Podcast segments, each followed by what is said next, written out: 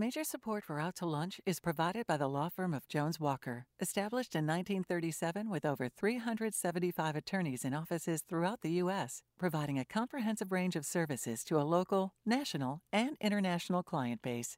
JonesWalker.com. From NOLA Pizza in the NOLA Brewing Taproom on Chapatula Street in New Orleans, we're out to lunch with Peter Rusciutti, Tulane University's A.B. Freeman School of Business professor and director of the award-winning Birkenrode Reports. It's business, New Orleans style. Hi, I'm Peter Rusciutti. Welcome to Out to Lunch. In 1996, then First Lady Hillary Clinton popularized the saying, "It takes a village," when she published a book with the same title. The original saying, "It takes a village to raise a child," is variously attributed to African and indigenous American societies, but wherever it came from, its meaning is widely accepted, and that is the knowledge and skills a child needs to become a well-rounded, successful, functioning adult are learned not just from a child's parents, but from people in their community. My guests on Out to Lunch today are two of those village people. Larry Washington is working to retire the common complaint that kids graduate from high school woefully unprepared for the real world. You might have actually been one of those kids. A lot of us discovered that when we left school, we knew nothing about credit cards, checking accounts, budgeting. We had no real understanding of what being a member of the workforce is all about. And no one in school even broached the subject of entrepreneurship or what it means to start your own business. If Junior Achievement of Greater New Orleans has a connection to your kids' school, they're going to graduate knowing all of that. Junior Achievement of New Orleans reaches between 20 and 40,000 students a year, and Larry Washington is the president. Larry, welcome to Out to Lunch. Thank you so much for having me today. I'm excited to have this conversation. After we graduate from school and move into various stages of adulthood, marriage, and parenting, we find out we have even more to learn. Ty Salvant is the author, speaker, and founder of an organization called Time with Ty that focuses on providing education, support, and assistance in those areas of our lives where we're expected to figure it out on our own. Sometimes that strategy just doesn't work out so great, and you need help. Time with Ty includes time for rest, self-care support for women, Time for Us, a marriage enrichment program, and Time to Play, which connects adults to the local community organizations. Ty is also the author of a series of children's books called The Alphabet of You. Ty Sylvain, welcome to Out to Lunch. Thank you so much for having me. I look forward to this conversation. Larry, I would venture an opinion that there is not one solitary parent in the United States, even in Florida, who disagrees with the agenda of Junior Achievement. Kids should have some basic grasp of financial literacy and work readiness by the time they graduate high school. That seems like inarguable common sense.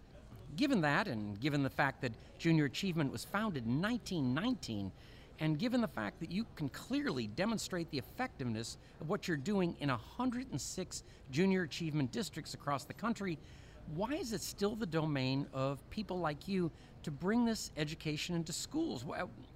Why isn't this part of the school curriculum?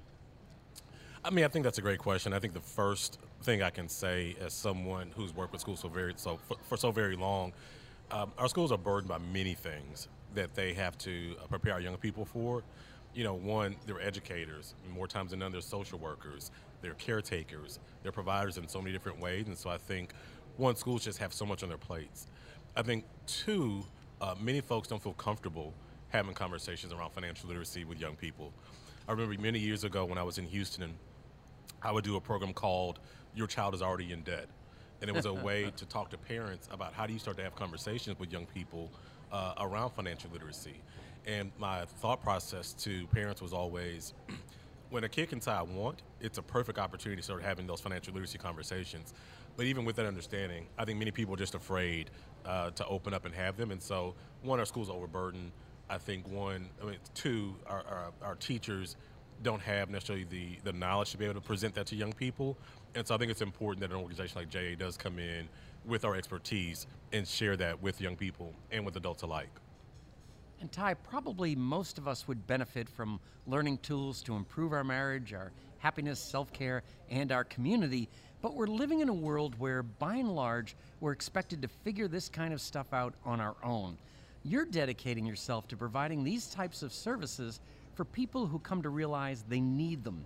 In your experience, how and when does someone come to realize they need help, say with their marriage? And if and when they do, how do they find you? So, unfortunately, a lot of people don't realize they need it until they're feeling overwhelmed. They are frustrated. They have been in the trenches for far too long, and they don't recognize themselves anymore. They realize that this isn't the marriage that they want, that they're arguing all the time, and they're just really focused on the wrong things. They end up finding me through a variety of different ways. So, one, from either events that they've seen, or from a friend of a friend saying, oh, you know what, I talked to this person and she offered this information, or from attending a book club that we had. And I like the title of your book. It's The Alphabet of You. And I've often wondered why it was in that order. Was it the song? I really don't know. So with this book, it really started when, so I have 6 children. They are 21, 19, 17, 15, 13, and 4. And you have a basketball team with one person sitting on the bench. I do. Wow. Exactly. And so when we had Sinclair, who's the youngest, as an infant, I would go through a list of adjectives of the qualities that I saw in her or that I wanted to see in her. So you're calm and you're patient, but you're artistic and adventurous and bold. And I would share with friends who started doing it with their children, and somebody was like, that should be a book. So that's how it got started, with The Alphabet of You, of having positive adjectives that we should be using to describe our kids. And in the book, it's intentionally inclusive because we all need to see each other in a positive light in this world. There's the ASL alphabet, so we can normalize. For the deaf? Absolutely. Yeah. Right. But, well, here's the thing, though. One of my goals is for us to normalize everybody learning the ASL alphabet. It's so easy to teach our littles, and we teach them their ABCs so that they can then communicate with other people who are hearing impaired. Then you get to Larry and I's age, and your head becomes a cement block, and you can't pull things together as easily. Now, Peter, the funny thing about that is I learned the ASL alphabet in middle school, and I still remember it to this day. Look at that. Look at that. Did you just bring him in out of the studio audience? That's great. Larry, I was doing some reading about you, and you said you originally worked for a marketing organization, and you didn't like it. But you do a lot of marketing now. I mean, you're convincing the schools to bring the program in, fundraising. I guess that is one way to look at it, right? But I think the difference between the work that I was doing immediately out of college, because I was working for a company where I was developing content for people's websites. And so it was this mundane thing that you sit behind a desk, you talk to people, you type up some things, you share it. Whereas this work is built in passion and rooted in passion about our mission. And, I've told the story many different times about when I was a kid, I remember having a JA volunteer come into my classroom, and he would always wear a suit every single time. And I said, I want to be like that guy when I grow up and wear a suit. I hate wearing suits now because clearly I'm not wearing one today. Yeah, right, you're going. But it was inspirational, the experience I had with JA. And so for me, when I decided I did not want to do that work anymore, I started to look for jobs in education. And as I was looking for them, I found a job at JA. And I always say, I thank God that job found me, because it gave my career and my life passion and purpose.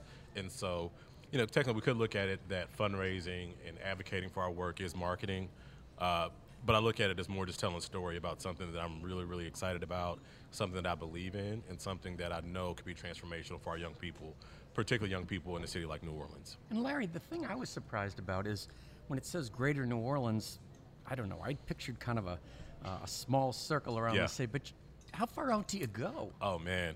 We cover actually a 13-parish region, so everything on the North Shore, everything in general New Orleans, everything down in the bayou and river parishes.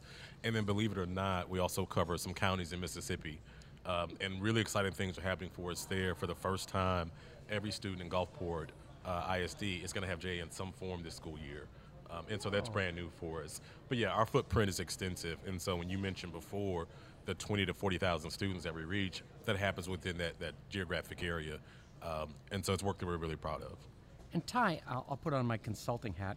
And by the way, I'm not a consultant, and I don't even know where you would find that hat. But that's not important. People would probably come up to you, and I'm thinking the same thing, is you're doing too many different things. You ought to focus on one or two. I suppose you've heard that. How do you answer it? So, interestingly enough, I attended a workshop not long ago where a professional speaker shared that, well, every time there's another comma behind your whatever it is that you do, then I end up thinking like less and less of what it is that you do. And I thought, that's a wonderful man's perspective. Man's perspective. Man's perspective. Whoa. Because as a woman, as a mother, as a stay-at-home mom, we do this and this and this and this, and we have to do it well, because if not, our children, our households, our families lose. So that was something I didn't have in my notes, to be honest with you.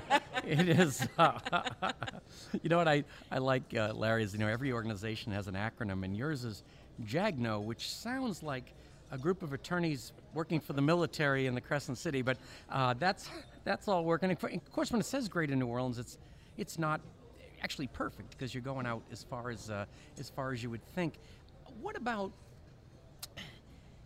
And I'll ask you this, Larry. We usually ask it to franchisees, and it's, of course, this isn't exactly like that.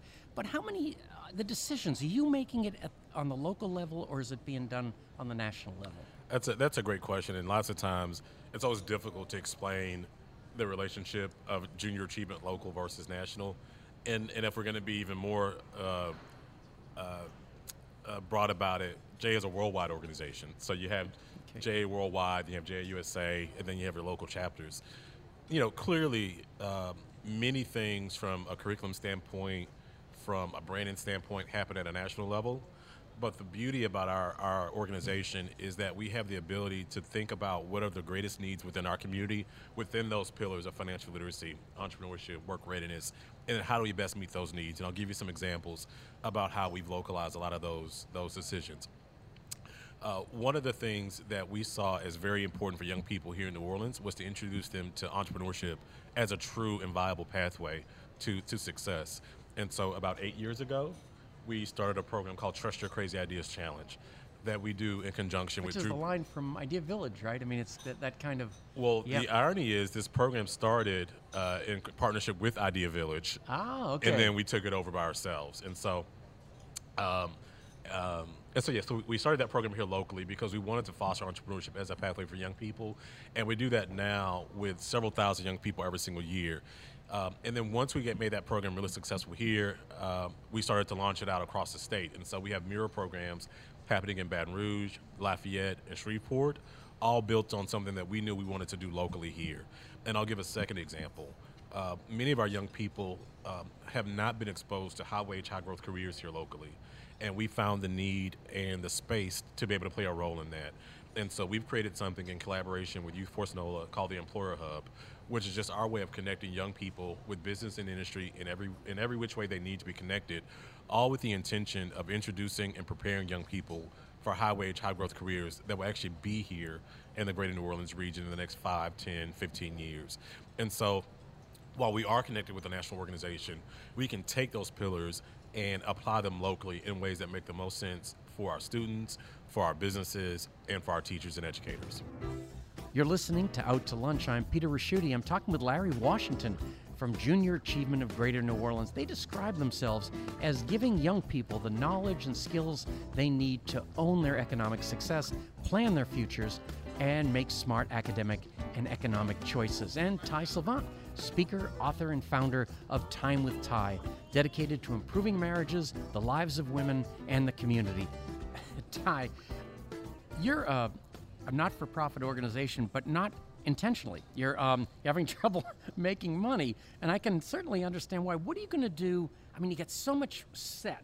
What are you going to do now to make it more profitable?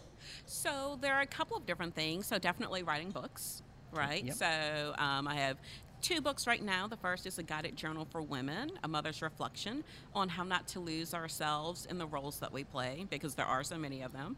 And there is a journal for dads coming out soon called The Celebration of Fathers, which does the same thing and just walking you through the relationship that you had with your parent, the, you know, mother and or father you are right now, and are you being that parent that you want to be?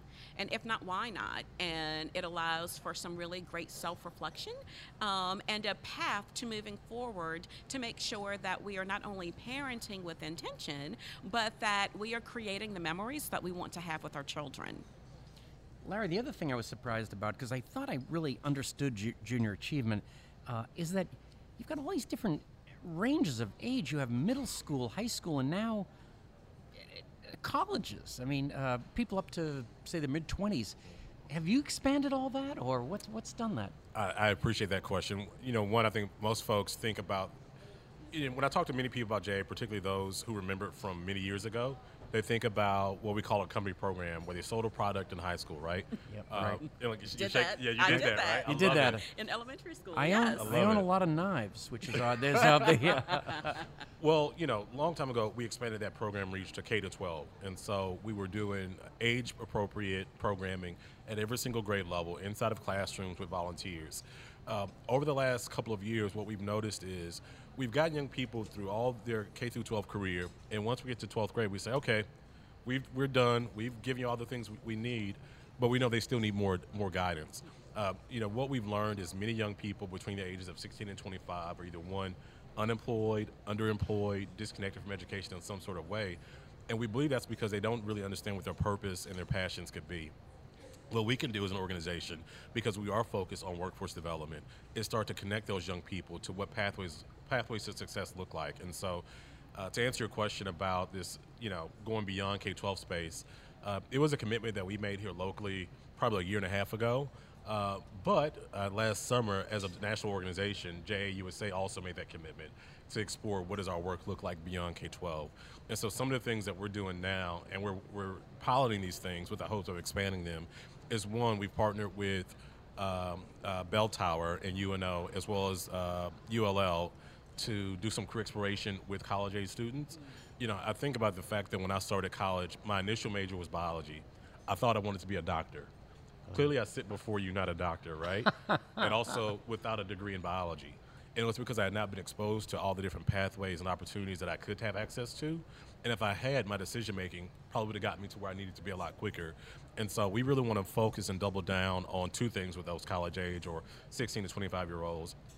It's one, do as much career exploration as we can with them so they understand what opportunities exist.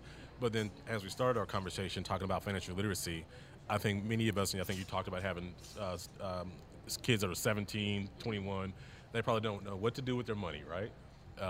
We can help them understand, you know, once you get this money, once you start making money, how do you actually start to manage that money successfully? And even some of the companies that we've been talking to as of late, as they bring in college graduates as their new workforce, and they're starting to make 80, you know, 90,000 bucks a year, they don't know what to do with that money or how to manage it. And so we understand that we can play a role and ensuring that those people are prepared for that. And so as we explore this additional kind of workspace of going beyond K-12, those are gonna be some of the things that we focus on. You know, at Tulane one summer, we had this program where middle schoolers came and they were tutored in academics, and then we let them play football before. That's how we teased them into the whole thing. And I remember I asked them, I said, what are you guys going to be when you grow up? And about 90% of them said, I'm going to be an NFL player. Absolutely. And I said, what if that doesn't work out? To a person, they said, then I'll be an NFL owner. I thought, wow, good luck with that, kids. There's only a few of them, but now. But really quickly, sure. Even with that point about, like, when you talk to kids, they say, I want to be in the NFL, and the only option they know is, well, I'm just going to own the team. I think a lot of the responsibility that we have with our work is showing them all the different layers that happen within these organizations. So you may not be a Saints player, but there's tons of opportunities within the Saints organization that you could be getting prepared to take on. And I think that's the responsibility that we as JA take on in educating young people in that space. One connection, Ty, is that I think you must get people that came in for one reason, maybe it's the marriage counseling or such, and saw what else they liked you, and they saw what else we were offering, and you could kind of sounds like kind of cross-sell, or they like you, so they're going to try the other ones. Does that happen? That does happen on many different levels. So one of the other things that I do is homeschool. And so we end up getting a lot of families who connect with me over trying to figure out how to homeschool their children and end up attending one of my women's retreats or attending one of our other events that we organized. And I do have to say that one of the things that I'm really, pleased with is that, so again, I remember doing Junior Achievement when I was in elementary school, and certainly, didn't know if that's where, my entrepreneurial bug was planted, but, it was. You're it like, I will take was. It. Larry I will takes take credit it, for all right? this. Absolutely. But as a homeschooler and being able to be the one who decides what programs that we do, we actually use Junior Achievement with our kids. And so I will say that our 21 and 19-year-old do know what to do with their money, and they're doing a fantastic job because of it. It really opened up lots of different conversations on not only how to spend this money that you have, but to think about things from a global perspective, and also to really look at career exploration. So there are a couple of different modules that we did on career exploration where, we kind of talked through, okay, well, do you think you have any interest in this? So I really do appreciate those pieces about Junior Achievement, because it really does open up the doors to all sorts of careers, from farming and manufacturing to, being an entrepreneur, that a lot of people aren't having those conversations with their kids. I appreciate that, and I promise we did not coordinate that conversation. but no, it's awesome. I saw you downstairs at the brewery, so. Right? No, but it's awesome to have that validation of our work, because, I think, I know that I believe in our work. I know the data says that what we do works, but to hear it firsthand from someone implementing it is huge for me. And I have a question now, because one of the other hats that I wear is I'm the board chair for KIPP, one of the largest charter management organizations in the city. And so I'm clearly a strong advocate for public education, but also understand the value of homeschooling. And so I'm curious, what made you choose homeschooling as an avenue for your kids versus putting them into a traditional school? So my top three reasons for homeschooling, one, were to meet my kids' needs where they were. At the time, again, my oldest is 21, and I knew about the disproportionate number of Black boys in special ed, and kind of thought, okay, he's going to be in kindergarten, reading chapter books, being bored because they're doing a letter of the day. He'll start talking inevitably because he's my child, and get labeled EBD and put in special ed because they weren't meeting his needs. Two, certainly the race factor was a part of this, right? Will they have to experience some of the ugliness of the world? Absolutely. Does it have to happen at 5? Absolutely not. Right? And the third one was just a little bit more time to work on instilling our values into our kids. So I have a background in psychology, and I thought, okay, well, when he's 10, he's not going to have a cell phone like his peers, because you don't need a cell phone at 10. And either he will start to do things to want to fit in with his friends, because he didn't have the same things that they had by choice. And I'm like, I'm not ready to go down that road yet. So we started homeschooling, and I fell in love with it, and we have not looked back. Although I do think that there are definitely opportunities and spaces for us as homeschoolers and people who are in private school or traditional school to really look at how we can collaborate, because we're all in this together. I agree. Right? I agree. Yes. Collaboration is probably one of my most favorite words. I think in order for us to do the work that we do, we've got to collaborate with other folks. Yes. In order for us to have the impact and change that we want to have and need to have, particularly in the lives of young people, collaboration has to be a part of it. So I love that, to look at things through that lens. And by the way, I didn't mean to sound mean about you doing so many different companies. No. It is a lot. I do a lot. I have a great support system.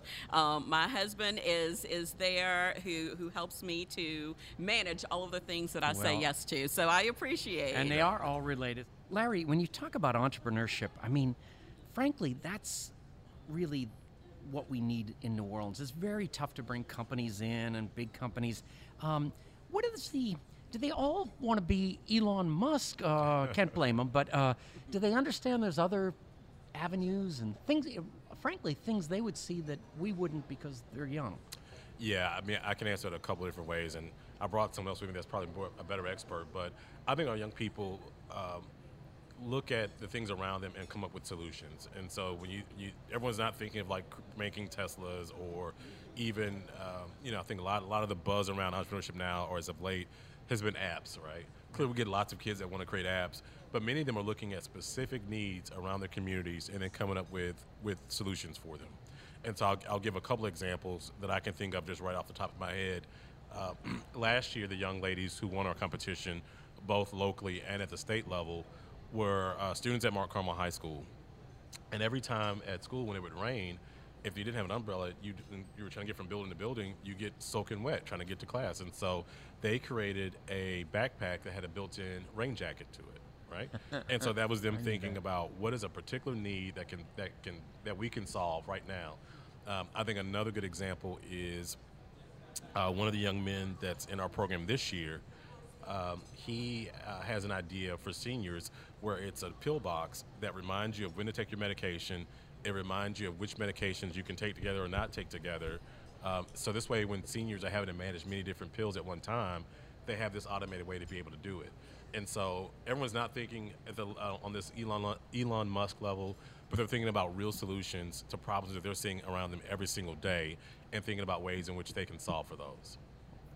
That is great. Ty, you know, your competition, I guess this sounds terrible, but priests, pastors, rabbis, is that kind of what you're trying to take out here? Or is a different kind of mission? I mean, that's where a lot of people would go if they weren't going to you, right?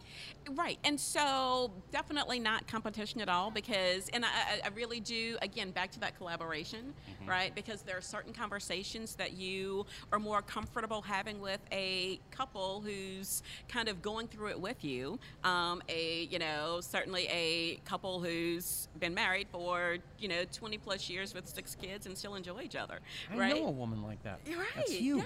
Yes, yes. And there are other women out there like that. And the other thing too is that one of my missions is for us to redefine the role of motherhood, so where it includes self-care and self-compassion, because like we are modeling for our children how to be. Yep. And so when our sons have unrealistic expectations of their partners, because my mama did it, or when our daughters say, I don't want to be a mom, because they saw what their mom did and didn't do, that's where we're dropping the ball. So it's helping women to say, wait a minute, I can do this. I don't have to lose who I am.